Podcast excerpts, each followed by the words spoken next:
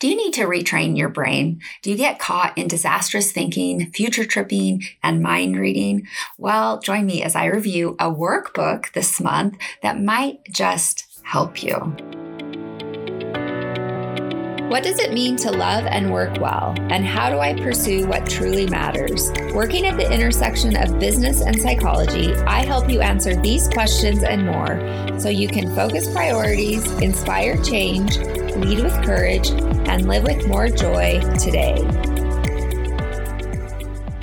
Hi, I'm Dr. Melissa Smith. Welcome to the Pursue What Matters podcast, where we focus on what it takes to thrive in love and work.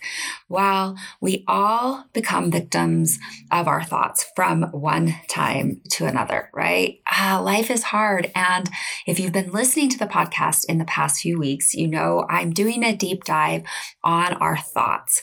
And thoughts are wonderful things, but we need to be careful and not take them as truth and to not take them too seriously. And so, with this theme today, I am sharing a book with you that I think can be very helpful. Now, before we get going, I want you to know that this book is very practical. So it's a workbook and it is designed um, to help you to better understand your thoughts and beliefs and really retrain your brain, as the book says. And so if this could be helpful for you, um, then definitely check it out. And I will include the link to the book um, with the show notes.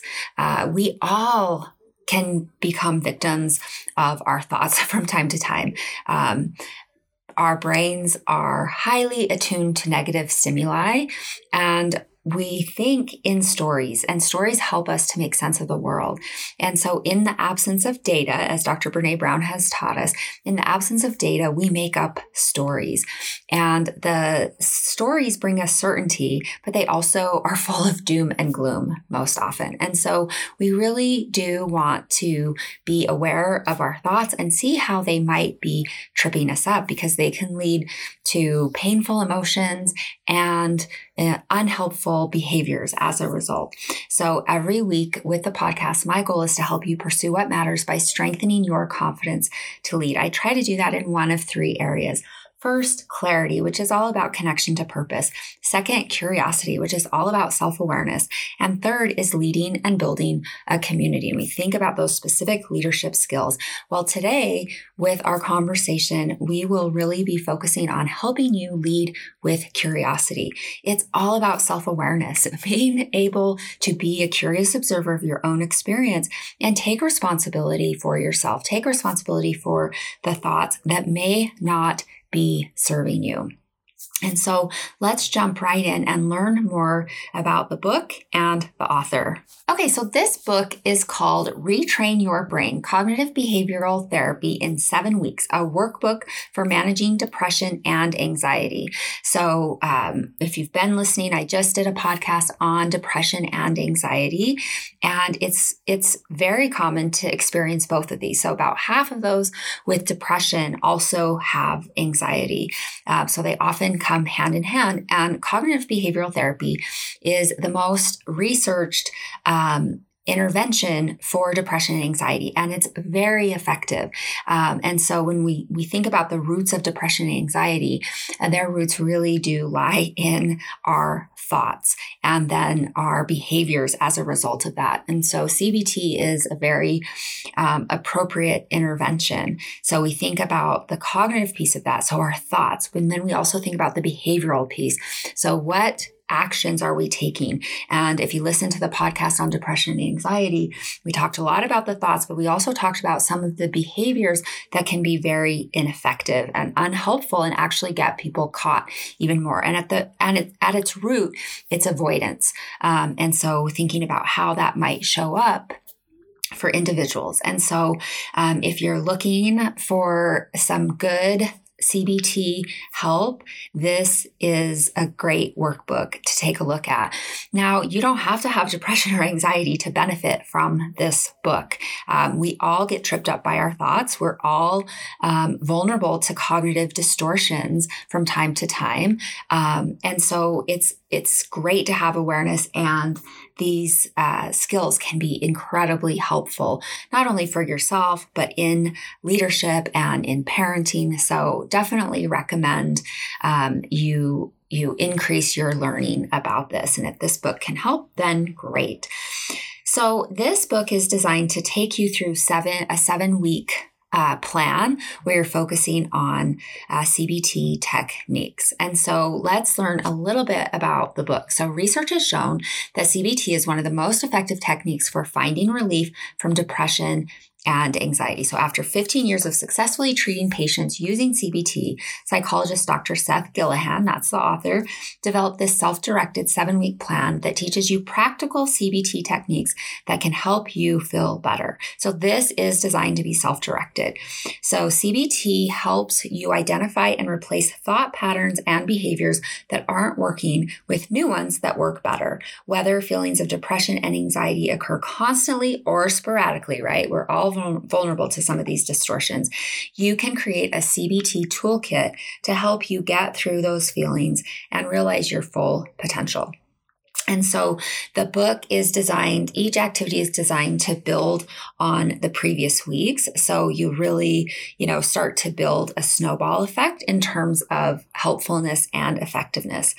Um, and they use a lot of real life examples. I've had a chance to review the workbook and they've done a nice job. It's simple, it's not too complicated, which is good. Um, and that's a little bit about this book. Okay, so now let's hear what others are saying about the book. So this is from Robin Sazio, a psychologist. If you are struggling with depression and anxiety, this manual is unequivocally a must have. This easy to follow guide clearly and systematically outlines the principles of CBT and personal application. This book is masterfully written with relatable examples, allowing the reader to connect and feel understood, offering hope for those who are looking to regain control over their lives. So they say it's a great addition to the self help library. Um, another review, approachable and comprehensive, driven by illustrative cases and useful exercises with clear, concise summaries of the underlying theory and supporting evidence. A must read for anyone seeking life improvement through reduced depression and anxiety. So, some nice um, reviews there. And it's got a lot of a lot of um, positive reviews also um, online if we think about Goodreads and um, Amazon reviews.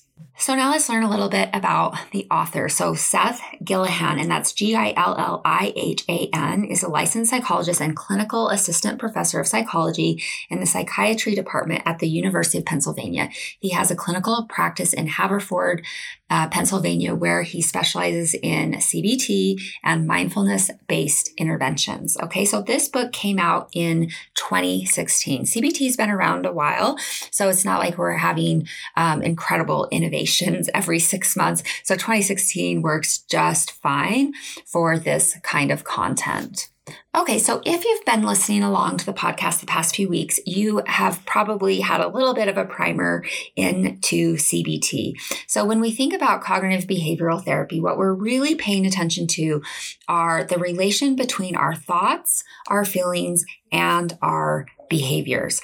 And the idea here is that each of these three elements can affect the other elements. So for example, if you are if you have a thought that thought can lead to emo- an emotion and then that emotion can lead to a behavior right it can also work the other way around where um, maybe there is a behavior that leads to a feeling that then leads to a belief um, and so we want to recognize that these relationships um, run both ways. And so Cognitive behavioral therapy is all about understanding the relationship between your thoughts, your feelings or emotions, and your behaviors. So, one of the examples that he uses in the book is a situation of trying to cross a bridge while hiking. Okay. So, one of the, some of the feelings that you might have include being afraid or discouraged. Um, some of the thoughts you might have is, it's not safe. I might lose control. I'm a coward. Some of the behaviors could include taking routes that avoid bridges, getting off a bridge if it feels dangerous. Now, you might just start with one of those experiences, right? So, um, you're crossing a bridge while you're trying to cross a bridge while hiking and you feel afraid. Okay. And then as soon as that feeling comes up, right? Your brain comes in and attaches a thought to it. Maybe that thought is, it's not safe.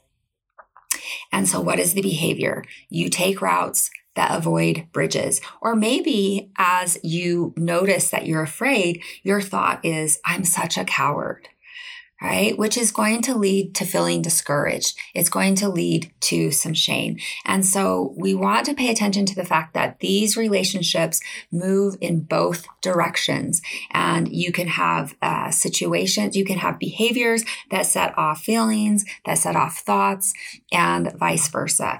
And that's really the core of understanding what's happening with CBT. So, whenever you come up against a situation that's maybe difficult or challenging for you, it can be really helpful to get very curious and to, to identify okay, what did I feel? So, what were my emotions or feelings? What did I think? What were my thoughts and beliefs? And what did I do? So, what were my behaviors or actions.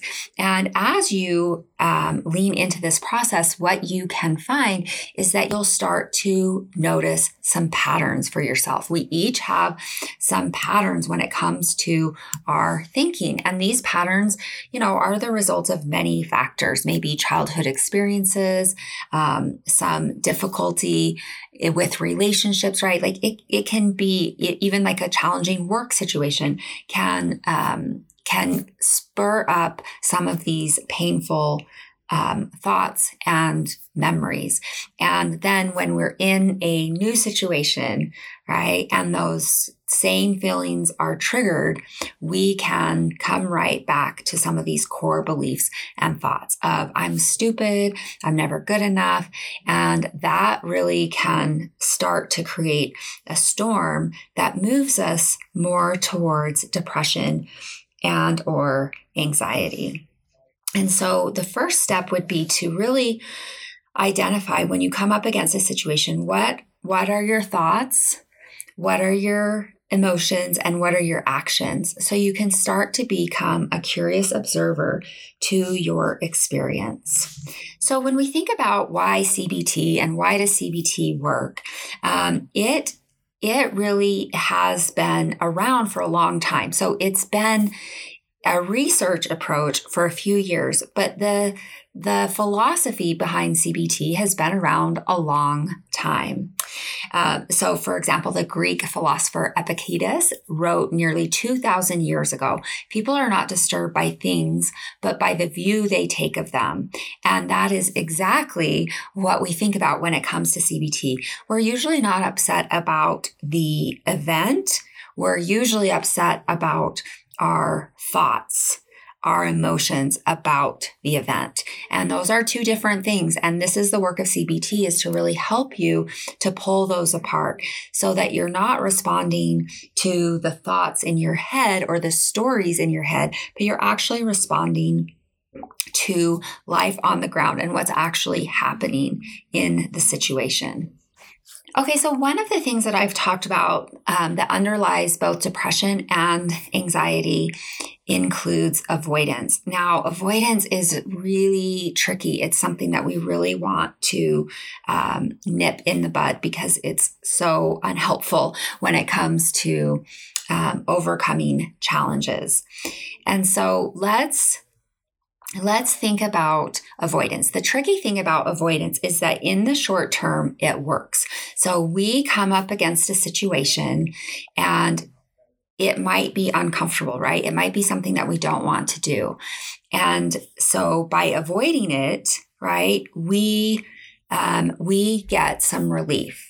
Um, but in the long term, we maybe failed to grow or we failed to get support. And so there's an example in the workbook that I think is helpful. So this is talking about Kat who has some anxiety.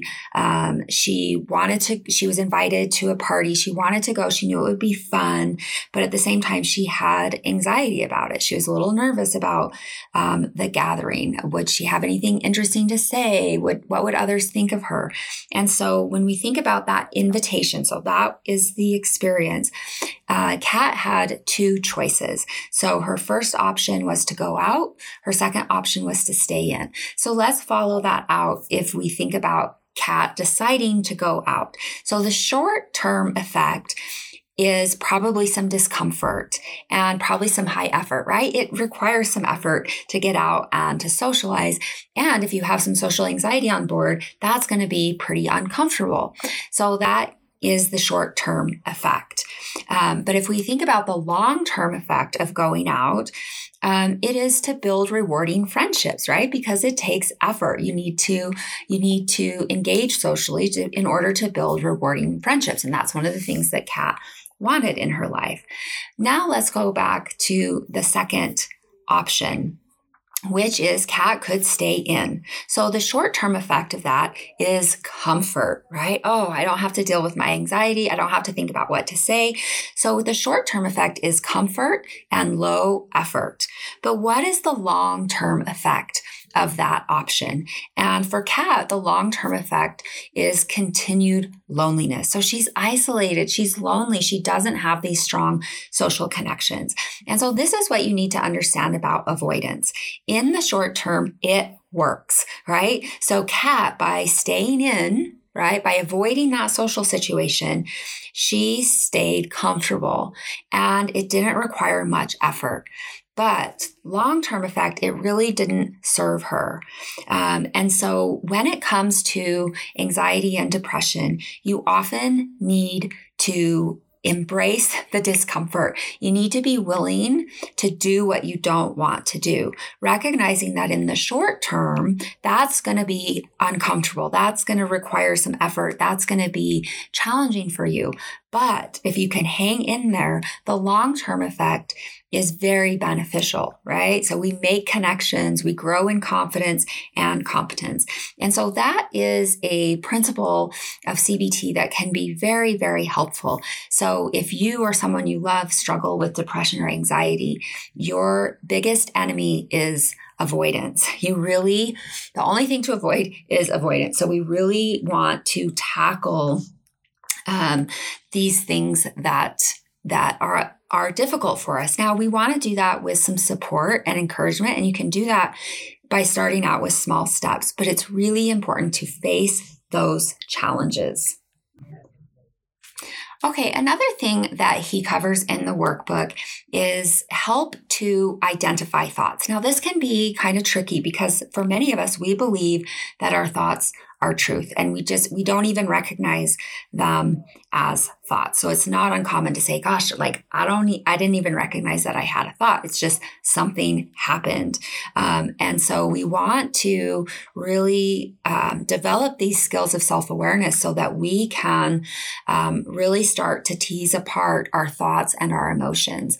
And so when you think about a situation right start to get curious about what am I thinking? What am I feeling? What am I doing? And you can start by looking back on something. So you could think about something that happened not too long ago that was um, upsetting to you, right? You'll probably be able to remember that, but it was upsetting to you. And you could start with either thoughts or emotions. So you could start with, what was I feeling? Well, I was feeling really sad, or I was feeling really hurt, or I was feeling really lonely. And then from that, you want to follow the thread to what were the thoughts you were having, or what guesses do you have about the thoughts that you were having? And so maybe what you get to is oh, why I, I was feeling so lonely. Um, I know what I was doing. I was scrolling through social media and I saw that some people I knew were hanging out and looked like they were having a lot of fun. Now, that's not an uncommon experience, right, for anyone on social media. And so, what might have been the thought um, as a result of that um, action and that emotion. Um, maybe the thought was, no one likes me. I'll always be alone. Um, they have it better, right? There can be all sorts of thoughts. And so you can see how these three components can work together to really lead to um, more misery ultimately. And that's when we think about the triad of misery, that's exactly what happens for many of us. And so we just want to start getting curious like, what are my thoughts? What are my emotions? And what are my actions? And think about yourself as a detective, right? Trying to um, make sense of what is happening. Okay, so one of the other uh, topics that is covered in the workbook includes errors in thinking. And so I talked about cognitive distortions not too long ago. Um, and so go check out that uh, podcast if you haven't heard it already. Um, but it's important to recognize that we do make thinking errors. Not all of our thoughts are accurate. And so there's a nice um, exercise where we can start to examine the evidence of our thoughts it, to determine if our thoughts are um, if they're accurate or if they represent um, an error in our thinking and so you can start by identifying a troublesome thought, right? So maybe it's no one loves me. Um, and on one side of a piece of paper, you make a list of evidence for my thought. Okay, so the thought is nobody loves me. And you make a list of evidence for your thought. So, not evidence in your head, um, but evidence in real life. And then on the other side of the paper, you make a list of evidence against my thought. So, what is the evidence that shows um, that I am loved, that people do care about me, that do people do enjoy being with me. This can be so helpful, such a helpful activity to help you break through your cognitive distortions. Because if you're like most of us, we get pretty comfortable with our cognitive distortions. And if we're not careful, we start to take those as a truth right as as the core of who we are. And of course that is not helpful at all. And so we really do want to use that skill to help us challenge those cognitive distortions. Because what happens over time is when we let these cognitive distortions run unchecked they become you know, some common themes or even some core beliefs for us if we're not careful. And that can be really disastrous. And that's really where depression and anxiety can get very entrenched over time. And so we really do want to call ourselves out on some of those cognitive distortions. So when it comes to uh, depression, right, we tend to have thoughts about ourselves that are very, very negative. Um, so we might assume we'll fail, or that if we failed, it's because we're defective in some fundamental way. And so when things go wrong, we'll take it personally and we may assume we'll always mess things up. And so these could be some core themes or some core beliefs that you might have. So if you deal with depression, this comes from our author, look for signs that your thoughts about yourself are harsher than they need to be based on the facts. This is why we want to use the evidence for and against a thought. When we take a close look at our depression related thoughts and assumptions, we often find they're unfounded or at best loosely based in reality. Also look for thoughts that start with I should. So this is a very cognitive, uh, very common cognitive distortion. These kinds of thoughts are often heavy-handed and not based in reality. So we want to stay away from those should statements.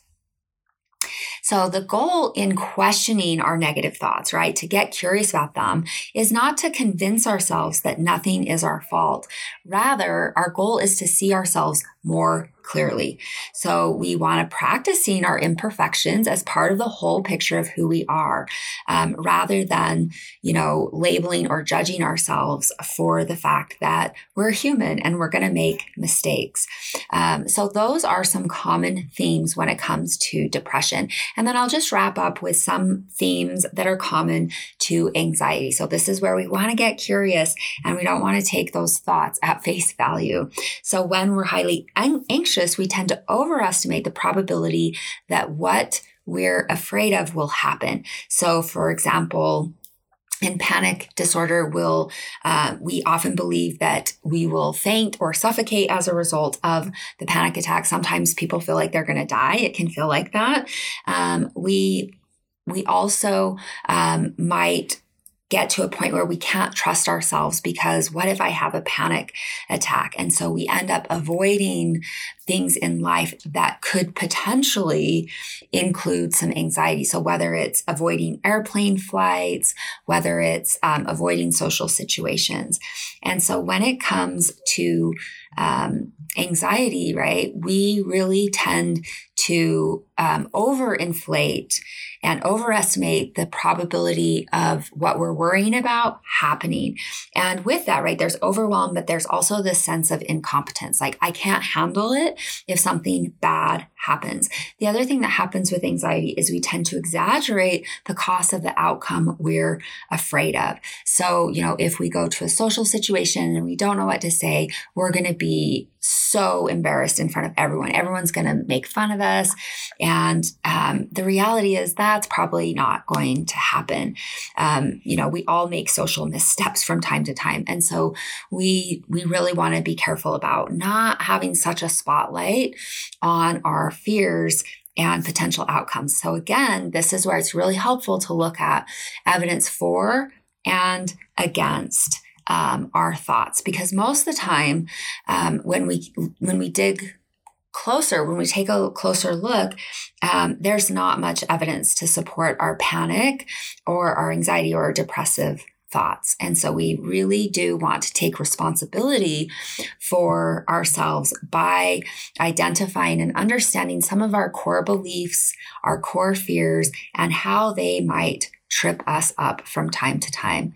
And so that is the book that we have for you today. So you can head on over to my website to check out the show notes, find a link to the book and other resources uh, by going to www.drmelissasmith.com forward slash 144 dash retrain your brain. One more time, that's www.drmelissasmith.com forward slash 144 dash retrain your brain. R E T R A I N Y O U R B R A I N. Um, I'm social. I'd love to connect with you on social media. I've always got more great content for each episode on um, Instagram. So definitely join me there. And of course, if you would like to leave a review, that would be so great. It helps people discover um, the podcast, and I would love your feedback. In the meantime, I'm Dr. Melissa Smith. Remember, love and work, work and love. That's all there is. Until next time, take good care.